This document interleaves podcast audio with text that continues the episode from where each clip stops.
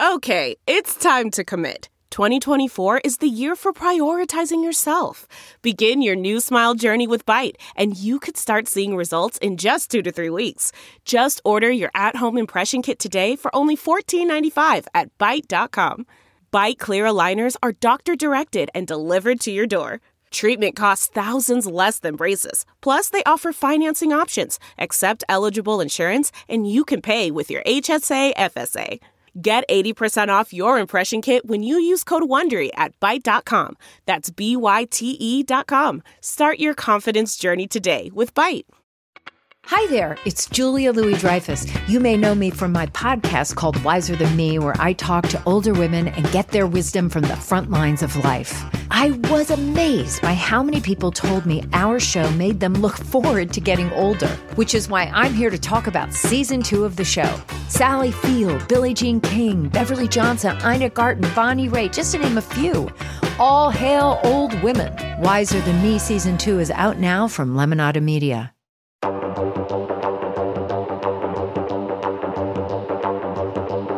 Hello, everybody, and welcome back to Rotten Tomatoes is Wrong. I am your host, Mark Ellis, joined as always by the incredible Jacqueline Coley, who just has such a, a beautiful smile on that signifies she's almost at the end of award season. That is exactly what that is. Your busiest time of the year, your tax season. I know. And honestly, just as oppressive. But it's like whatever. You can't be mad about it, but it is a lot. No, it's you're coming to the end of a season. You're coming to the end of a very long movie. You're just coming to the end of a thing that you had embarked on.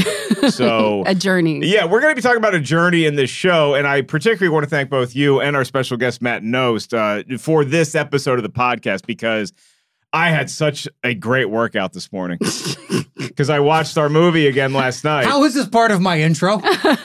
you, Matt, and I go way back in dominating the backcourts of rec leagues Yeah. here in Los Angeles, the municipal county rec league, B league. But today we're talking about Rocky Four, and I watched it last night. The, I, I watched the director's cut for the first time ever. you would and- so extra credit. Rocky Four, it never fails to give. I think maybe I'll just limit it to men of a certain age, but probably a lot of people juice when it comes to I need to get back in the gym. This movie does it just about as well as anything. Okay. The, the 38 extra minutes. How many more montages? Because I this thing already has. I love it. There's one montage that ends, and then there's a, a scene between Rocky and Adrian, and then he goes boom right back into montage. so you're saying in that 38 minutes, and we get at least two more? proof that what what what is life? It's just the moments in between montages. the director's cut is apparently 93 minutes. The the actual the original Rocky 4, which is the movie we're going to be talking about ad nauseum today. I might get into some where the director's cut is different, but we want to focus on Rocky 4, Sure. the OG Rocky 4. That is 91 minutes. So it's only 2 minutes long, but there's a lot of stuff that they took out and they put back in other things that weren't seen in the original one. So there's a lot here. If you're a fan of the Rocky 4 robot, we're talking about the Rocky 4 version that does have the robot in it. That's the good news. The bad news is unfortunately the movie's 37% rotten on the tomato meter. When we had our book a few years ago, the Rotten Movies We Love release, it was 40%. And somehow it's gone down another 3%. The audience is a little closer to where at least some folks on this panel lie 79% of the audience, but 37% rotten is Rocky 4 from 1985. Matt Knost, you're a special guest today. You're a, a celebrated comedian. Thank Catch you. him when he's on tour. Uh, he's also, again, deadly three point shot. We also have this great trivia sensation you've created on YouTube called Settle the Score, Mm-hmm. where every week you have two movie enthusiasts, a lot of pundits in this space, some celebrity guests. They try to guess the score that your buddy Andy is playing on the piano, and True. it's from a movie. Three rounds, and so I figured you're an expert on rounds and judging rounds. We have you for Rocky Nice. Four. Way to tie that back in. I didn't know if I was going to get there, but there we are.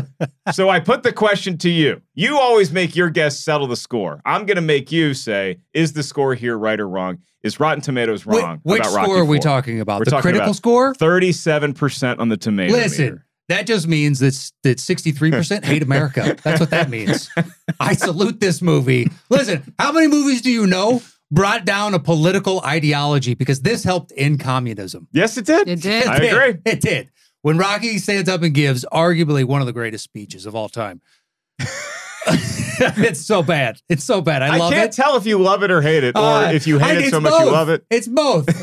I love it and I'm hate it. feeling this. I'm very Yeah. feeling this. Yeah. But when the knockoff, you know, the Kirkland brand Gorbachev stands up and he's like, When Brand Gorbachev. yes, that's that's him saying, I am releasing the shackles of communism Mhm. and I am enjoying the world economy. Rocky helped to do that. It was what, three years later, the Yeah. Berlin Wall came down. I think this is part of the momentum that got that ball rolling. You're right. So you're saying that that somewhere in Germany, the band the Scorpions was watching Rocky Four, Yeah. and they got the impetus to write "Winds of Change." Yeah. because in fact there was a wind of change. They could feel it. and this film helped end the Cold War. Uh, Jacqueline Coley, I'll go to you next. Is Rotten Tomatoes right or wrong about 37%? I Rocky mean, IV? I, I don't know because like I do feel they're right, but I also feel they're wrong. So like I was like I was like, yes, this is exactly the thing I want to say because I absolutely do feel that Rotten Tomatoes is wrong about this movie because it is a movie that like begs an emotional response. And you can't Sure. like mm-hmm. deny that it is a movie that if the purpose of filmmaking and moving motion pictures is to implant emotions or ideas into the minds of the audience, you can't say it doesn't like complete that tenfold. But Lord, it is like this camp-tastic, just so cheesy 80s with barely a plot, just laughable How dare villains. you. How dare- laughable villains. laughable in their archetypes. Like this is like Sure. these are just like compl- Boris and Natasha level of depth. Yes. what else do you want? I mean, this is the movie version of The Adventures of Bullwinkle. I mean, it is not deep, but it doesn't have to be that deep. It does not have to be that deep, but it is not. And so I have a hard time. If you want to call it an enjoyable time, it's certified fresh. If you want to call it cinema, I got to go with the critics. Like I feel in between. Which is why I have such a problem with this being rotten on the tomato meter because you say if it lacks depth or it's not that it, it- it's not that complicated. Neither is boxing. All right, it's boxing. is like I'm going to get in a ring with somebody, and whoever walks out of it is probably going to be declared the winner. And so here you have the ultimate test. It's a redemption story. It's about friendship. It's about moving on. It's about realizing that you can't do one thing forever in life, and you got to pivot sometimes. And sometimes you just got to suck it up and have a great, incredible, life changing sports training montage. But I don't think you can hold this movie up to saying, is it cinema? Because it was never intended to be cinema. It wasn't intended to be cinema, but it used to do a passable version of at least giving the characters both more depth and Yeah. more themes. And look, first of all, like again, you killed my friend and I'm coming for vengeance. I'm not asking On for Christmas. a lot. I'm not On asking Christmas, for exactly. a lot.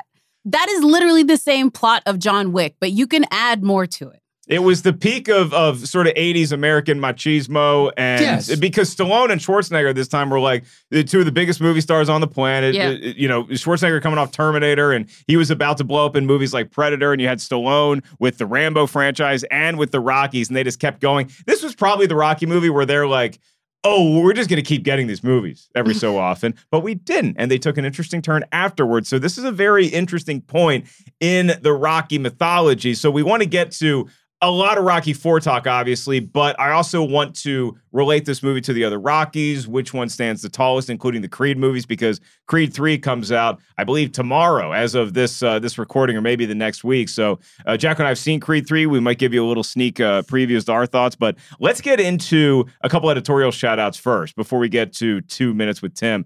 All the Rocky and the Creed movies are ranked according to our experts on RottenTomatoes.com. So you can check that out. You might be surprised that the number one movie, Creed, is number one. Rocky Four is number seven. And if you think that's too low, Matt, you're really not going to like this news. RottenTomatoes.com also has the 33 best boxing movies of all time. Rocky Four did not make the list. So, what, what, play it to the bone? Did Made it to the on the make- list? I don't know where Play It to the Bone landed. It's, the, well, I will say on both those lists is those are based on critical opinion. It's not like what we call our essentials because we sometimes do these lists where it's like these are the movies. If you are trying to watch boxing movies, you need to watch all of these, whether Sure. it be rotten or fresh. These ones are just the top rated. So Rocky Four at thirty nine percent. That'd be a pretty weak list if it made it. Three snuck in there. It was. It's fresher. Yes, it is. Yes, it is. There's And- not even a high bar for that. I think the highest one is 85. But if i- i- if you look at the top 33 movies according to this list, uh, you do get some Rocky Four in it because Creed Two is in the top 33. Yeah, it's the updated version of. There's Yeah. a Rocky IV. lot of connective tissue. And then obviously one more mention for our wonderful book, uh, The Right Movies We Love. You can get that wherever you enjoy books. And so right now, before we get into our movie talk segment, we are going to toss it to our good friend Tim Ryan. He does our segment Two Minutes with Tim. He's going to tell you what the critics were saying about this movie when it came back way back at the height of the Cold War, 1985. Two minutes with Tim. Look, nobody here is going to strenuously deny that in its best moments, Rocky IV is pretty awesome.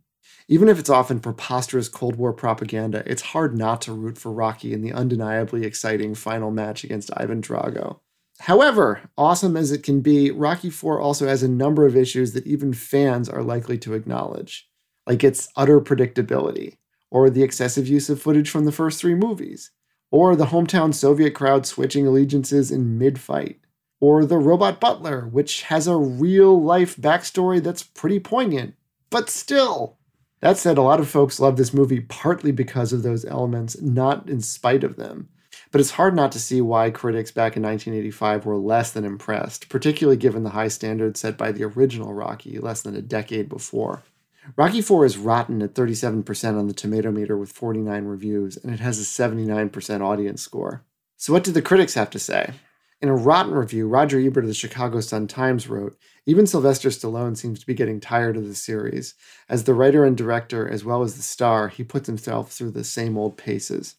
However, in a fresh review, Gene Siskel of the Chicago Tribune wrote that Stallone creates credible villains worthy of his heroic character.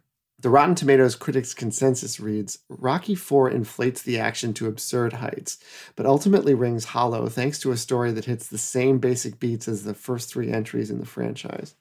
So that's Rocky IV. Let's kick it back to Jacqueline and Mark. If they can change and you can change, everybody can change. Thank you, Tim, and, and a lovely sentiment to leave us with there. In the words of the Rocky Four robot, to you, Tim. Happy birthday, Paulie.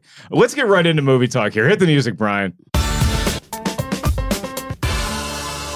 Just so much to discuss. First of all, I have an update on the 33 best boxing movies of all time. Play it to the bone. Did not make the list. It is sitting at 11% on the tomato meter. Matt, you are welcome to come back on the show when we have our Play to Not the Bone happen. episode. Not gonna happen. I'll join the critics on that one. Do we have a this movie is garbage show? Because I'll join that show. Uh, You we, you can you are allowed to say Rotten Tomatoes is right, although with us, you know, we tend to disagree with this particular tomato meter score. Let me go back to the first time that young Matt Knost heard of the name Rocky Balboa. You were aware of this franchise because, Mhm. like, to me growing up, it was always you talk about the Rocky movies and like talk about them with, with, with, like my dad, and it's like, wait, wait, it's three, the one with the Russian guy, or is that with Mr. T? Didn't really know the names of anybody. Just knew Rocky was fighting something impossible. Uh, I think the first one I might have seen was three because of the Hulk Hogan aspect that was huge into wrestling, like a bunch of kids my age. Yeah. But this movie uh, four ties in with all those themes because that was a lot of, of wrestling, which is USA. Mhm. so to see that on the big screen, I was like, this is amazing. Did you see it in theaters? Uh, yeah, I saw Rocky. I was a little kid. I was six. And you See- saw Rocky Four in a movie theater. I saw Rocky Four in a movie Wow. theater. okay, so our our mutual friend, a wonderful comedian, Steve Simeone, from Philadelphia. I should point that out right off the bat. Sure. He's from Philly. He went to go see this like opening weekend with his entire family in Philadelphia. He said the crowd stood up and cheered Yes. like multiple times during the Drago fight. Like really? crowd- movie I theater. mean, they turned an action movie into a boxing movie. Yeah. It's a hybridized of, of two forms of This movies. was white people?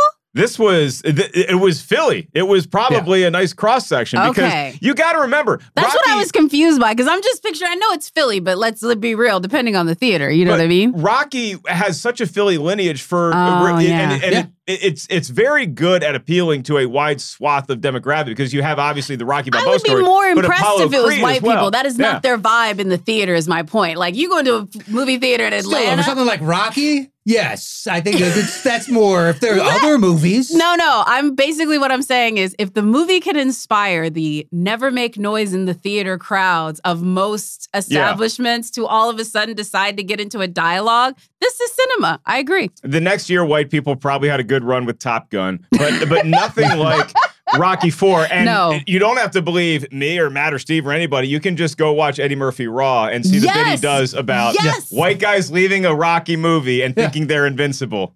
This is a different vibe. That's I do why. feel like there's a different vibe in this movie. I think that There um, it is. I felt it. I felt it. So did you just go as six year old Matt Knost? Did you just like charge out of the theater pumped up? Uh, I mean, Waving it an just American tied into all those things that I was already, you know, going off the top turnbuckle with my brother at Yep, home. yep. So it just fed into the just uh, ah the rage you have as a six year old. yeah. So it just fed into that quite beautifully, and uh, yeah, it it cemented. It's hands down my favorite Rocky, still is to this day. So, Jacqueline, you were aware of the Rocky franchise when? I was aware of the Rocky franchise early just because of Apollo Creed and Carl Weathers. Okay. Like he was very popular, and so I think the I think the I want to say the second Rocky where they rematch was mm-hmm. the 1st mm-hmm. one that I ever remember seeing, and it was like probably like a TNT like rerun basically. And I know I was like way older, you know, whatever. I think I came out. I think I was born like when the third one came out. Anyway, but Mr. T. That was like the first one where I was like really into it because Mr. T was scary in that movie. Yes, like he Mr. was. T was like a legitimate like super villain. And that to me also had that like wrestling element to it. Oh, Like yeah. that that really like solidified both of those for me. Right, and then you have Rocky Five, and then the the franchise just sort of ends and is in the doldrums for 15 years until Rocky Balboa comes out, and then we have this resurgence again with Creed in 2015, which got great critical reviews and made a crap ton of money. Now we have a new franchise to celebrate, again one that does tie back to a lot of the things that we see in Rocky Four. So you know it, it's it's a hard thing to kick off with, but like as Jacqueline pointed out, Matt, she feels like if you're just looking at this with a critical eye, the movie should be 37%. But just like as somebody watching a fun movie, you love it. Is this a bad movie that you just think is good to watch? I just I think we all look at different movies through different prisms. Mm. So you go into this one not going cinema verite. This is gonna blow me away. I can't wait for all the subtext. Although there is some weird stuff in this one Yeah. upon rewatch that I never noticed before. like what? Uh, like uh, the opening fight, the Living in America, that whole sequence. Mhm. There's a lot of pagan symbolism. It seems like there's a bull.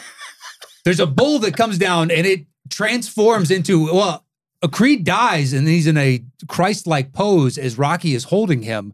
But for some reason, Hmm. Paulie has uh, a torch, but the skull is at the top of the torch. It hasn't been lit yet. Did you was put on Temple of Doom by accident? I don't know. Trust me. Go back and watch it. I do know Paulie that I remember the bull. I remember because There's I a watched. bull. Why yeah. is there a bull? There's Yeah. no, and it it it Well, the one thing I do know is they were basing that moment off of James Brown's stage shows at the time. Did he have a bull on his he stage had show? like all Okay, that kinds of explains it, crazy 'cause I saw shit. that and I was so he did have all kinds of crazy stuff, and I do remember animals were a part of it. I don't know if it was a bull. It's a huge bull. I don't know if it was a bull, but like the because James is singing his song "Living in America" Yeah. for this Mhm. one.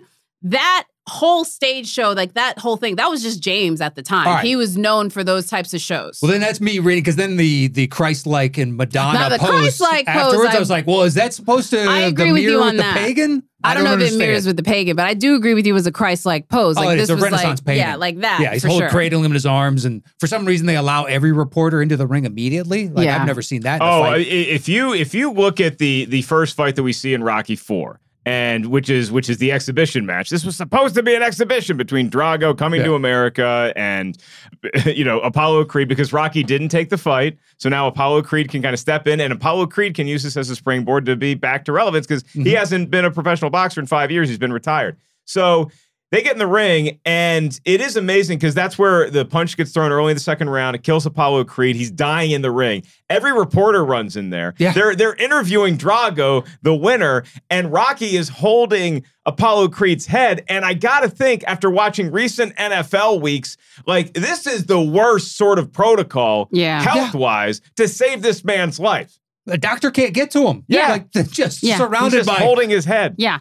It's one of those things where at best you would think maybe they didn't realize he was dead in that moment or was hoping that, you know, he could be revived. But that's like the best case scenario. And they knew he was dead. Like there was like he was already like, I think, you know, they, they're like, he's dead. da, No, da, if, da. if he dies, he dies. Yeah, And you're like, well, okay, well, exactly. somebody knows the future. Yeah, exactly. Somebody is uh, is a Seuss there, and that would be Ivan Drago. And so that's real. We didn't do the synopsis at the, at the beginning because Yeah. we kind of think you. So Apollo Creed dies. It's become Rocky's best friend, former rivals, now be- BFFs. He kills him, so that's going to inspire Rocky to go to Russia on Christmas Day to fight in a non-sanctioned match. He couldn't get the sanctioning, so he has to give up his heavyweight title that he currently owns just to go fight this guy in Russia to get revenge. Training sequences ensue, and then we have our final fight. Definitely. And two of the greatest montage songs laying atop them Yes, so Oh, since have- Eye of the Tiger, which was a, already a hard thing to top. Let's I- be real. The movie Oh, yeah. kicks off with Eye of the Tiger. And You're Yeah. like, where do we go from here? Yeah. You only go up thanks to No Easy Way Out by Robert Tepper. Mhm. And then, as Matt pointed out, five, six minutes later, Hearts on Fire Yeah. by John Huh. Cafferty. And you just are so ready to climb a literal mountain in the snow, which is what Rocky ends up doing. So is Well, do- does he? Because they do close up shots of Stallone where you can kind of tell he's at an incline, and then these super wide shots of some dude in the same outfit. I love that. And they cut back to let's uh, there's Stallone and wide shot where he's this big on screen. that's him. He's yelling Drago. And what's crazy is like they were in Wyoming too, which is don't get me wrong, Wyoming has mountains, but they are not like you ain't you could you could walk like it's a hikeable mountains in Wyoming. This is hikeable mountains in Wyoming, legitimately. Like this is still plainish mountains. The comfort of your favorite seat is now your comfy car selling command center, thanks to Carvana. It doesn't get any better than this. Your favorite seat's the best spot in the house. Make it even better by entering your license plate or VIN and getting a real offer in minutes. There really is no place like home. And speaking of home, Carvana will pick up your car from yours after you finalize your offer. Visit Carvana.com or download the app and sell your car from your comfy place. Delve into the shadows of the mind with Sleeping Dogs, a gripping murder mystery starring Academy Award winner Russell Crowe. Now available on digital. Crowe portrays an ex homicide detective unraveling a brutal murder he can't recall. Uncovering secrets from his past, he learns a chilling truth. It's best to let sleeping dogs lie. Visit sleepingdogsmovie.com slash Wondery to watch Sleeping Dogs, now on digital. That's sleepingdogsmovie.com slash Wondery. So if if we're looking at, at the movie as a whole, Jacqueline, do you have a favorite scene? Is it one of the training montages? Is it something else that sticks out to you? You know, in all honesty, I really enjoy watching Ivan Drago's torture through his training sessions, like the other side of it. So it is a montage session, but mm-hmm. specifically It the. I, Ivan Drago's, like, you the know, most the- perfectly trained tuned- athlete ever. Exactly. And it really like I just love the demonic nature of them like, you know, like, you know, checking his his punch power and then like Brigitte Nielsen as his like basically like emotional translator in all of this too. Yeah. Like like it was so great to see her character. It was a it was like an interesting juxtaposition to what we'd seen with Talia Shire all the way Yeah. through. Also, I loved all of the opulence of Rocky's surroundings Sure. and just showing again like how one of the sort of conceits of even the very first rocky is like the worst thing to happen to a boxer is success Nobody gets out of bed at 5 a.m. when they got silk sheets. Is that Yeah. Marvin Hagler, I believe, said that? I do love that that juxtaposition of the training between Rocky Mhm. and Drago because that is going back to Rocky's roots, where look, he he's just this this you know club fighter out of Philly. Yeah. he doesn't have he doesn't have the resources that a, a, a legendary figure like Apollo Creed has. He's got the Rocky gym, and and you and I in comics we always talk about like just getting into a dark comedy club where that's kind of the Yeah. Rocky gym. It's not the fancy You're lights. punching the meat. Yeah, yeah, you're, Yeah. pu- you're literally punching meat. And then we have Drago, and if this movie could possibly get any more 80s, it does when we see the steroid needle go Yeah. into his butt. So there's just so much good in this movie, Matt. Can you boil it down to the scene that you say that? That's why I keep coming back for more from the Rocky Uh, Four well. Well, first off, Stallone made some excellent choices directing. I will say that. He did direct it. during the montages. So the, the juxtaposition between the two, you've got Drago Yeah. on Yeah, one okay. side and all the people that are monitoring him, and it's all very clinical. And then you go to Rockies, and if any of these two gentlemen are roided up, it's clearly Stallone. Absolutely. Especially when they take Whatever. that at the end. Yeah. Whoa. the first time they take their robes off, and you can just tell he's flexing every abductor muscle that he has. His core is like, okay, you don't get that as a guy your size. But Yeah. anyway, uh, so the the two the two training montages, my favorite are all the people around Rocky as he's doing this stuff. They all individually have a shot where it cuts to them, and they go They're just nodding. just nodding, Yeah. for no reason. As he's like, "Ah!" Like, yep, yep, he's doing it. He's doing it. Yeah, as, as somebody that, that that tries to get in the gym as much as I can and like lift weights now, when you watch those training sequences, it's like, dude, you're gonna you're gonna hurt Oh. Yourself, yeah. You're, Like, you're, you're literally going blood to vessel, injure have an aneurysm, something. Oh my God. I just thought of that because, like, I do it now too. Which, by the way, let's be real. There's nothing about the ridiculously small amount of workout I do and the obscene amount of bitching I do through it that, like, relates to what Rocky is doing. Part of the calorie burn. Like- You're fine. No, I told that dude the reason why I pay you is not to make me work out. It's to listen to me, bitch, as I work out. But anyway, Rocky pays those guys just to nod their head. Yeah, exactly. I've mm-hmm. seen somebody do, or at least I've seen tangentially someone like transform their body. It's Sure. not like that. It's just a dude doing this a lot. You know, Yeah. it's like like pl- you know, like it's just like a lot of bench work. Like there's some pl- like this stuff is really like. They're being very extra in the in the workout. It's like, no, we don't want you to live something. We're gonna make you chase a chicken. Like, just run. Well, the thing with Rocky is like I understand you want to get back to nature and you just want to train like you want to get that farm strength back, and that's why you go to this remote mountain location But in he's Russia. from the city. I mean, why like, is why are you you're from Philly. wood? You have Just money. The Yeah. exercise. I he don't know. has money to spend on a gym. Instead, he's like, just give me a barn. And they're like, okay, what sort of equipment? He's like, I don't want any equipment. Just give me a barn No. with, with another story so I can do sit ups up to it. Yeah, give me an ox yoke that I can the do this more- with for some the reason. more I and- realize that they're doing this, I'm like, this is dumb. Like, Oh, you yeah, can no, go it's work stupid. out in Hawaii, dude, and you will still be working when he's, out. when he's trying to pull Paulie on that sled and they go over to Drago and Drago's using the machine, thereby utilizing all the muscles. And you see Rocky do his like one foot struggle fall. and you're like, how is this building I'm up sorry, any muscle? the more I And it's think- supposed to be about repetition of action you know, the more with I meets resistance. And yours is just falling down resistance. But it like I, I do wonder if this was a real sporting event that happened. And there, there's like those services you can get a celebrity to like tell you like happy birthday or something like on Cameo. I would pay top dollar for Stephen A. Smith just to have him react to this match if Rocky did in fact lose. Because maybe it's your training methods, maybe it's the fact. And I mm-hmm. never this never clicked with me until I, I watched it last oh. night. And I'm pretty sure it's mentioned, but maybe glossed over more in the original cut. Is that they they tell him as soon as he gets to his compound in Russia, they're like, oh, by the way, you're not allowed to have any sparring partners. And they're like, what? I don't remember them saying that. We're not allowed to have, yeah. So it's like a big, it's like Yeah. you cannot bring in any fighters to spar with. Huh. So now Drago can spar and knock out whoever he wants. Rocky has nobody to spar with. So that's why he's just walking in the mountains by himself. He's got no friends. I love it. It is ridiculous leather Sherpa lined jacket. Oh this whole outfit. I couldn't tell if those were jeans or sweatpants he's wearing. It's just ah, perfect. Fly in Clubber Lang, I you know? stand by what I said, and this is a camp picture. Rocky doing this this way is literally like Nathan Lane in the birdcage pretending that he's not gonna go on. and so he's Kinda. like literally like, it's gotta be like this. Like this is so camp. This is so camp. But that's what makes He's it. It's like, not we're gonna put on a show and we have to show them how hard we worked and we're gonna make it butch, ladies and gentlemen. It's gonna be ice and yokes. But you do see throughout this movie, you see how much of a friendship Rocky and Apollo Creed had built. And I think that's like a real thing in this movie, is based on his training to fight Clubber Lang in the rematch that was mm-hmm. spearheaded by Apollo Creed because he's like, dude, you the, the way you were training, that's not how you beat Clubber Lang. You got to let me teach you some stuff that you don't know. So they go to LA and that's where they like race on the beach and stuff. And so we see a lot of those callbacks in the montages in Rocky 4. But I do like how it may, this movie is so important to the Creed franchise. Yeah. And that's maybe one of the reasons why I feel like we need to get this tomato meter back up to fresh because we don't get that. Creed without this because you see how strong the fiber of friendship is between Yeah. Apollo and Rocky. Sure. And that's why somebody like Adonis Creed in the first movie, Creed can show up to Rocky's restaurant the, another generation later and be like, hey, I'm going to literally guilt trip you yeah. into training me because you let my dad die in the ring.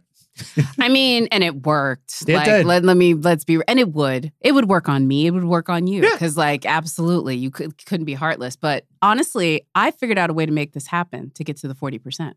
Okay.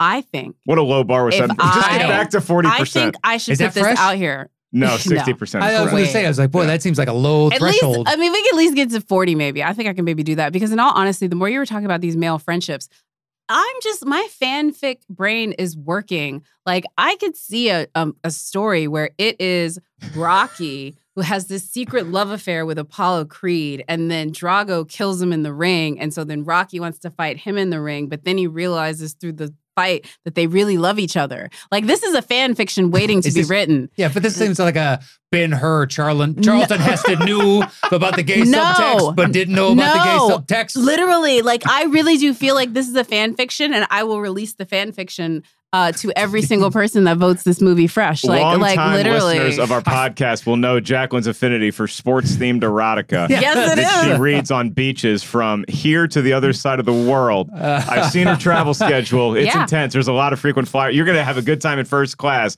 with a bottle of Chardonnay and some Rocky Apollo lovemaking fan fiction. I think people would be down for it. I'm not kidding you. There's so many like gay undertones You- to this. Yeah, but you might get the critic meter go up, and then the audience meter Well, is not going to go down. that- not what I think we're going to We're lose not here. going to change the movie. I'm just bribing people who do care about that level of nonsense to vote the movie up. Because let's be real, they're not in the 35 camp. Those were in the 65 camp. This may bring them over to our side. This is outreach.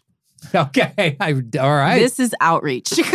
this is not trying to take anything away from the movie. The movie re- exists on its own. This is just for the dark corners of the internet where we like to play. where you're trying to bribe for votes. yes. the What do movie does the movie does steer you in a lot of different directions. It, it can take your brain and say, "Oh, well, what if we tackled that threat, or if, what if we walk down this rabbit hole?" Where we ultimately end up is Russia and a convincing victory by Rocky Balboa, and he does manage to win over the Russian crowd that night because they just see the heart of a champion. They start chanting Rocky. Certain members of the Politburo just kind of stand and clap, whether it's for political reasons or they were genuinely moved. The director's cut, by the way, they all just kind of take off. As they should. Actually, they that makes should. way more And- sense. And, and I'm watching the director's cut. There's okay. Just let me go on this this tangent now. The director's cut is a different movie, man. I mean, you get the the same outcomes in the fights, obviously, but there are full scenes that are put in that we've never seen before, and there's full scenes taken out. There's a great discussion between Rocky and Apollo about aging and about where Apollo's been and how Apollo doesn't feel relevant anymore. And Stallion, because he's the heavyweight champion of the world currently, can't identify with what Apollo is going through because Apollo's always been a few a little bit further in his career. Mm-hmm. And so he's like, no, dude, when you get to be me, you're gonna understand what I'm talking about. And it's just real emotional stuff.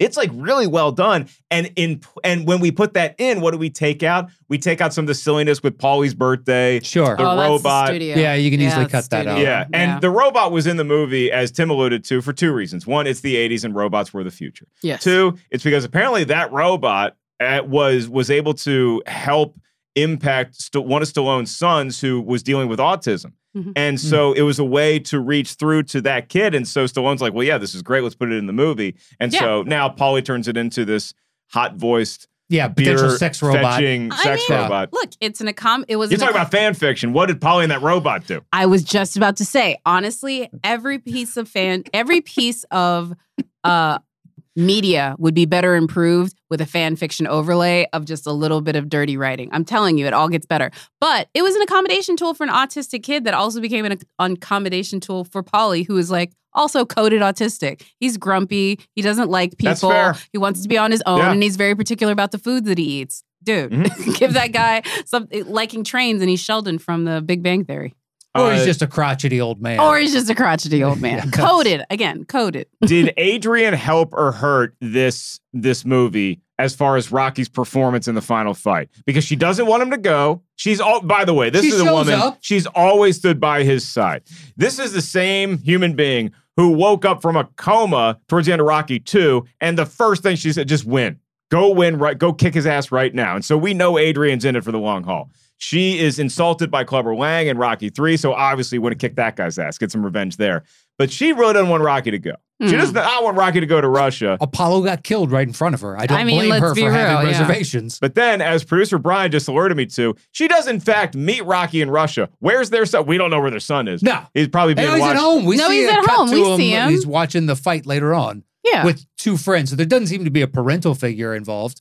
But whatever. Maybe the The, robot. ro- the robot is in that scene, Dude, actually. The robot is in the rich, scene where they're watching. I There's a yeah. nanny, and the Of robot's like is. helping out. Come yeah. on. Okay, like so he can afford a nanny, just not like a weight bench to I fly to Russia. that plot hole is not going to get any smaller by you Well, was- poking more holes in it. So I'm with you. I mean, that was part of the agreement of going over there because when Yeah. the the the the guy from uh, the state that drops him off is like, oh, you know, this is everything that you asked for, which is apparently just a cabin in the middle of the woods and a freaking shed for you to work out in.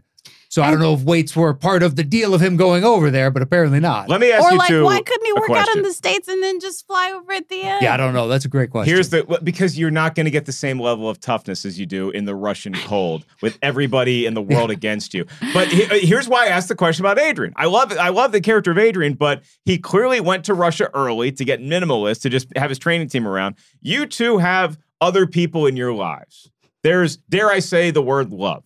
Uh, what does it do to you if you go to Russia to go fight this guy? You just want sole focus, and then your partner shows up unannounced, maybe a week, two weeks before the fight. Are you happy about it, or are you secretly like, what, what, what do you do? You're you're ruining the routine. Hold on. I like that you're asking for my genuine reaction to. First off, I'm the world heavyweight Yeah. champ.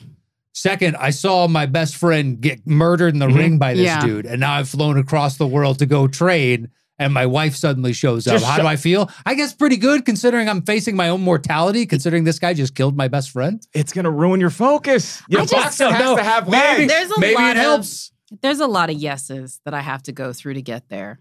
And I don't know if I can make the mental leap. Okay, maybe this is just me trying to rationalize my decision to live alone and live a life of celibacy the rest of my life. if your dog showed up and you weren't expecting it? Would it throw you off your game? Yes, it would break my trainings. Now I got to take her out. She's and- out there running with you, and you guys are climbing the mountain together. You stand up, you're holding her above your- your head like Simba at the top of the mountain. I'm getting hearts my- on fire. head kicked in by Ivan Drago, and it's because the announcer is saying, "Well, yeah, he wasn't getting good sleep the last couple weeks because his dragon snoring dog kept waking him up every two hours." I mean, I don't know. Get her a little CPAP mask. Note to You'll partners out there: don't show up unannounced with a couple weeks left in training. Let him fight the fight. Show up for the fight if you want. Okay, to. yeah, show up in the fight if you want. Okay, I see what you're saying. Like, Don't- uh, do I that'd be more find fault in her decisions? Yes, but also, I couldn't have even like I would have never gotten to the point of boarding the plane when your partner is like, "Don't go," and you're like, "I got to do what I got to do." Like that is the leap I can't That get was the other question I was going to ask: Does Rocky make a convincing enough argument to pull this thing off uh, with to anybody? No, Because What his rationale for choosing to do it? his rationale it, it, it's and i love this movie but it, it's because he's trying to talk apollo out of it. He's like well apollo we're not the same guys we were you know and so we can't do that. And so apollo goes and he sees what happens to apollo and then all of a sudden rocky has this thing turn where he's arguing with on the staircase with adrian at his house and he's like because i'm a fighter it's one of my favorite lines in the movie. When she's like why do you have to do this? He's like because i'm a fighter so did apollo just remind rocky who rocky really was all along or was this rocky just so incensed with revenge because I, I I think it's just more he just realized, oh yeah, this is the thing I'm good at. Well, I mean, if it's revenge, I don't know that he emotes that, where you see the rage of wanting to get the satisfaction of, you know, getting back this guy. The So- eye of the tiger. yeah, but you would assume that have to be part of the motivation. Maybe it's also the I don't want this guy stealing the thunder of what I've got. Uh, I don't know. That's a good question because you don't see it on the screen. No, and Rocky was at the, he was on the top of the world. I mean, it was sad that he lost his trainer, but Mick, how many years did Mick have left anyway? So Clubber Lang gets knocked out by Rocky, and he wins, and he's heavyweight champion of the world, and he's he's on cloud nine. And then I think he's just a guy who now can still fight at the same level he used to, but he just needs supreme motivation. It's not just he doesn't. I never saw Rocky as that like Michael Jordan, Kobe Bryant level of competitor, No. where he's just an assassin uh, who needs to rip your heart out every time he wakes up. I feel like Rocky needs the proper motivation. I feel like Apollo Creed dying did that. Yeah, I wonder. I'm not even kidding you. I wonder if it's just you hurt my friend and ego. Like just just guilt, just survivor's guilt. Oh, the guilt is yeah, interesting. like it's just bad. it's just survivor's He's fighting guilt. himself in that ring in Russia. Yeah, he's he's like, I knew he shouldn't have done this, and I let him do it anyway. The only way I can make it right is to hurt the person. Yeah, because he holds back throwing the towel in because He's Apollo holding that towel for yeah. a while. Yeah. Well, throw in the towel. And he's like, "Uh." yeah, I Yeah. just think it's survivors. And honestly, that's the through line that you take all the way into Creed for why he also agrees to Apollo. Is he still, even after what he thought was going to make him feel whole, getting back at Drago, Yeah. he still feels guilty. The point where Apollo's uh, illegitimate kid comes knocking on his door, he still feels a debt needs to be paid. He still holds it, yeah. Yeah. And, and they just have that, like, I think it's just that they don't have any pictures. That's right. It's Yeah. a point in, in, in Creed 2, which is one of my favorite scenes in any f- film in this franchise, is when Drago shows up at Rocky's restaurant and he's looking at all the pictures and he's like, You don't have any pictures of our fight? And Rocky's like, Yeah, I didn't w- really want to remember it. Yeah. And it's like, ooh, that's oh, that, that everything about Creed 2 made Rocky 4 so much better.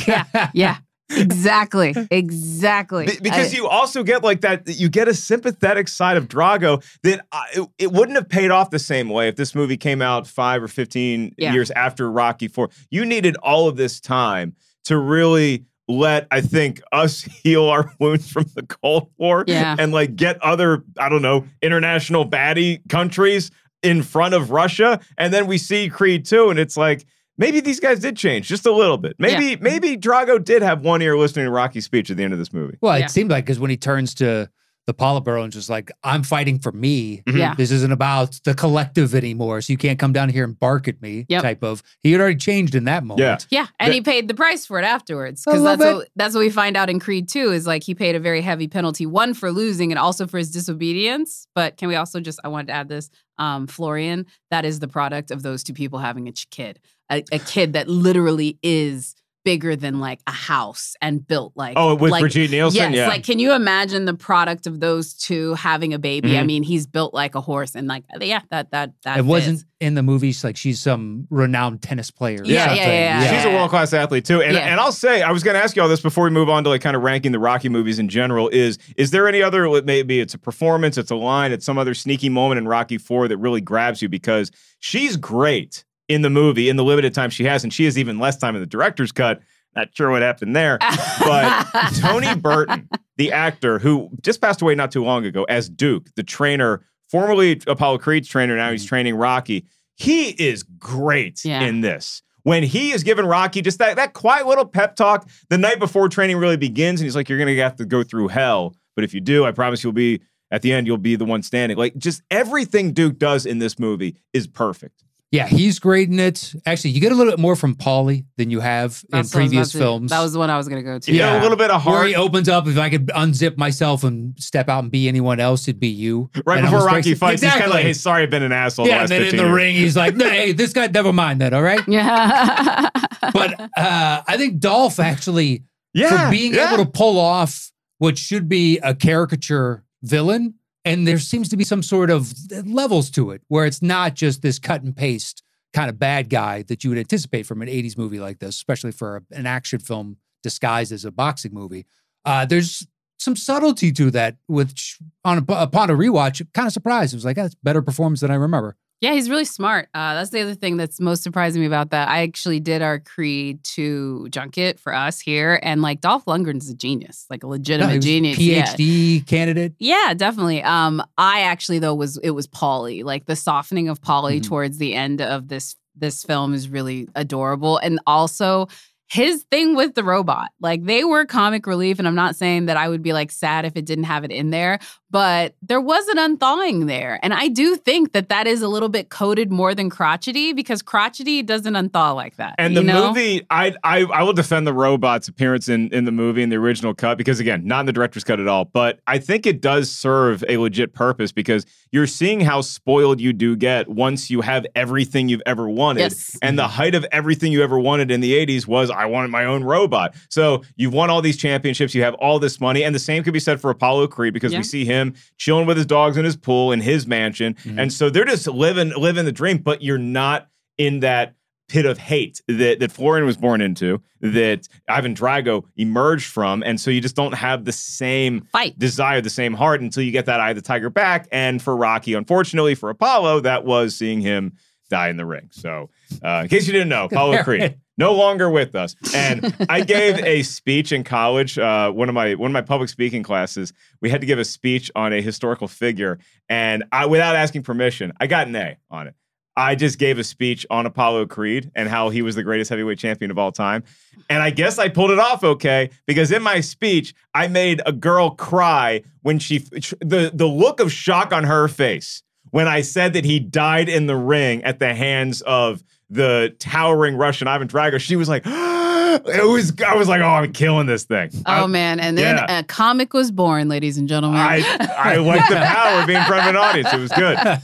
Fun stuff. comic was born. So I think the real hot take we've all been kind of leading up to here, Matt Knost, is your ranking of the Rocky movies, and we're putting the Creed films in there as well. So all the Rockies, all the Creeds, including Rocky Five, Rocky Balboa, all that stuff. Where is Rocky Four? And if it's not at the top of the mountain, what is for you? It's at the top of the mountain. Rocky Four is. Rocky Four's the best Rocky movie that they made. wow. Look, you're talking to six year old me who for forever will say that is the greatest boxing movie I've ever seen. So it's my favorite. It's the most rewatchable. I will happily watch it again right now. If anybody, I haven't seen the director's cut. Treat yourself. Everybody out there listening, it, it really is a different movie. Mm. Darker tone, more in depth. Dolph Lundgren has a lot more to say, actually. Oh, okay. Yeah. I'll check this out then. But yeah, numero uno. Is there a close second for you? Is there a content? Is it Creed 2? I, but no, it is not Creed 2. Uh, I don't know, maybe three. Maybe I actually kind of liked, uh, what was it, Balboa? Rocky Balboa, it's good. You Yeah. liked Balboa? Okay, wow. Uh, that one was interesting. Not a I'm Balboa a- go? Yeah. No, I like it more than Rocky Five. Rocky Five always falls Rocky at the Five is bottom trash. is the bottom of my It's list trash. without question. Um, I, I don't remember How you screw up Don King that hard is beyond me. George Washington Duke. yeah, he's a great actor. Don't know Uh, why that was the choice. that was I really feel not great. if Rocky Five had was not named Rocky Five, it was just like a movie about a guy who like kind of felt like he got double crossed by his protege. It's not the worst film I've ever seen. It's just in a Rocky movie. It just, especially coming off of Rocky Four and that triumphant USA kind Yeah. of thing, it had to morph into something else.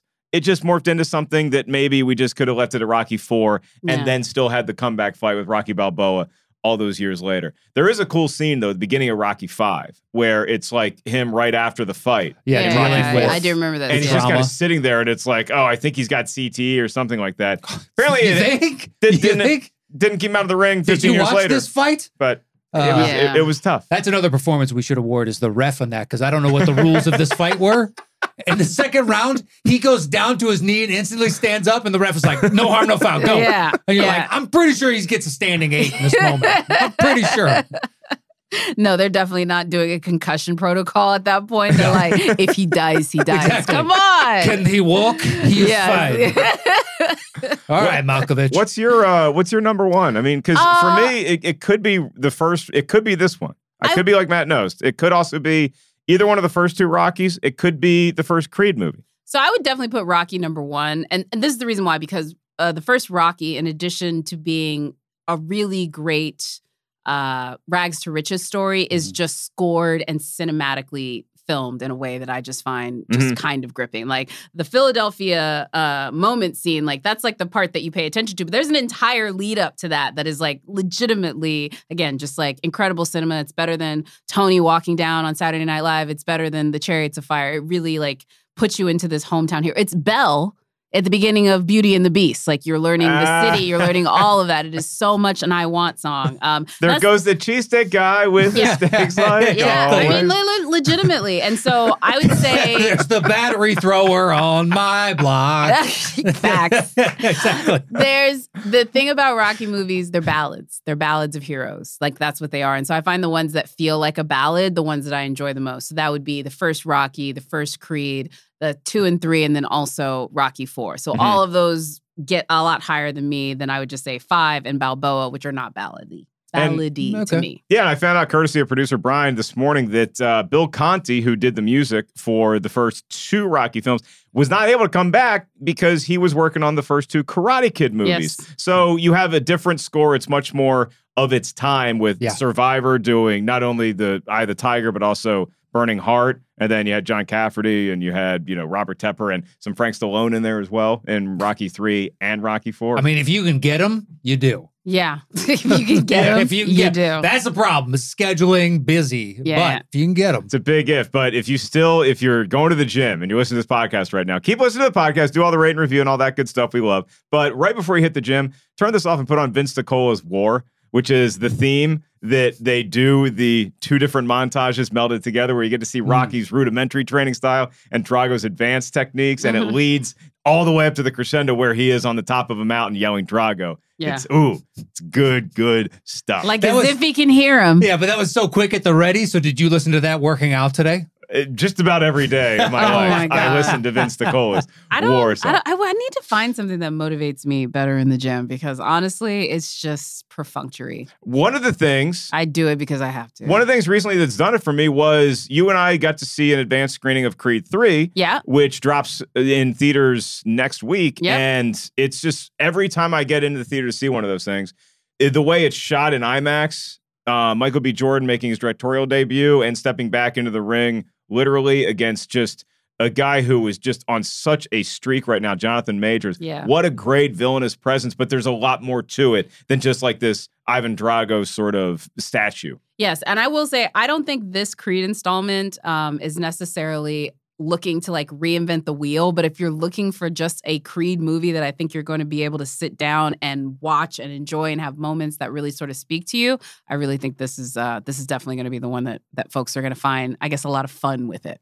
All right, so Matt Knost, the last word goes to you about Rocky Four. All right, you got the you're now you're you're an old gray man. This is some many decades in the future. You mean right now? You're Uh, sitting around, not have you seen my beard not lately? in, not in spirit. Oh. we, we know you're already in the home in spirit. Someone did that to me the other day. Might want to update that picture, buddy. Oh, is it Damn. It was only like five years ago, but when this grows out, this is all gray in this No, once that now. first gray one comes, you get the razor and Oh. start shaving again, like I did. Oh, Um, man. what are you telling the kids? Like, like what is what is it about Rocky Four that makes it special? God, I wonder if it's one of those you need to see it at a specific age. Because if I showed it to somebody now who's an adult, it's like I showed my wife uh, Labyrinth, and I figured that'd be a safe bet because Yeah. she was like, "That was so boring. I I didn't enjoy that at all." And I was like, "Wow, really? She's I never seen sure. it. Never seen it."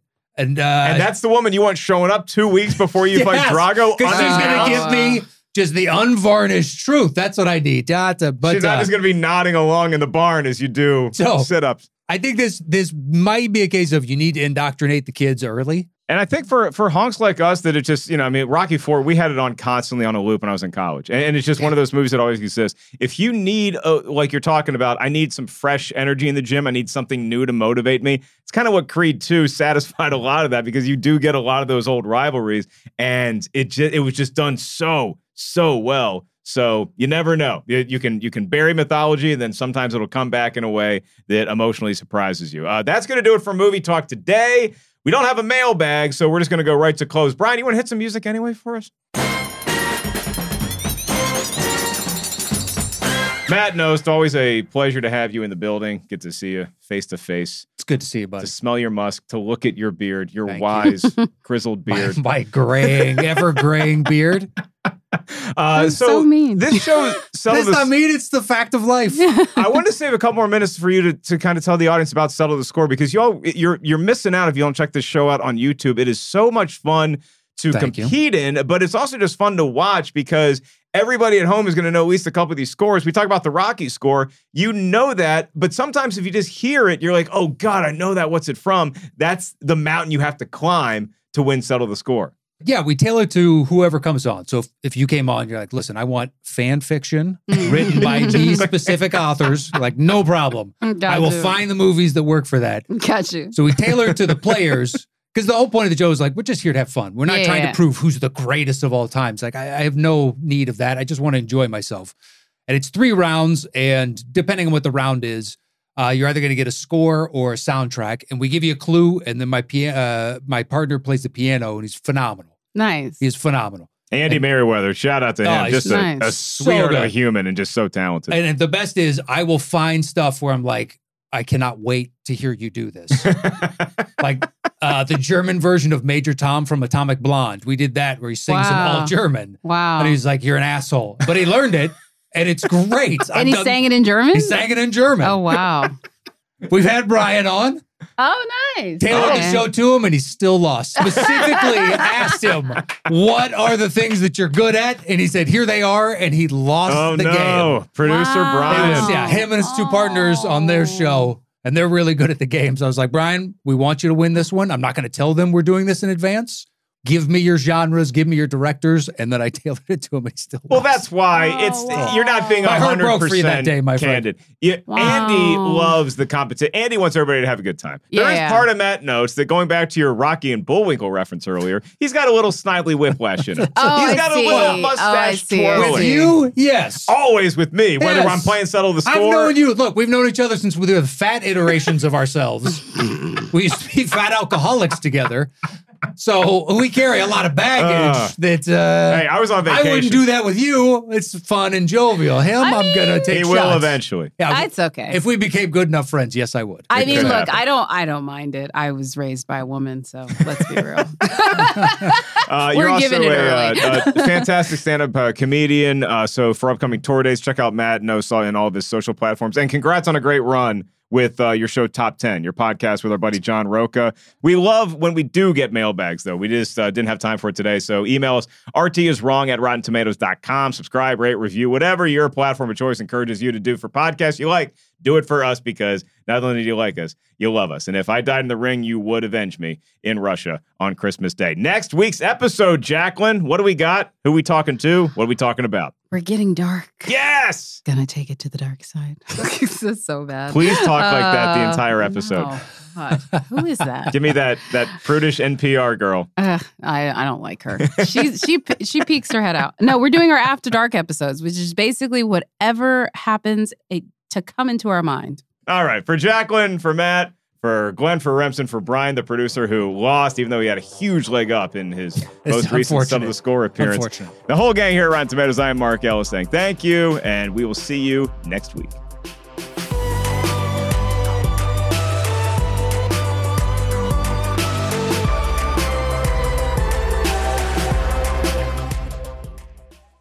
Support for this podcast and the following message come from Corient. Corient provides wealth management services centered around you. They focus on exceeding your expectations and simplifying your life. Corient has been helping high achievers just like you enjoy their lives more fully, preserve their wealth, and provide for the people, causes, and communities they care about. As one of the largest integrated fee only registered investment advisors in the U.S., Corient has deeply experienced teams in 23 strategic locations. Corient has extensive knowledge spanning the full spectrum of investing, lending, and money management disciplines. Leverage Corient's exclusive network of experts to craft custom solutions designed to help you reach your financial goals, no matter how complex they may be. Real wealth requires real solutions. For more information, connect with a wealth advisor today at corient.com. That's C O R I E N T.com. Corient.com.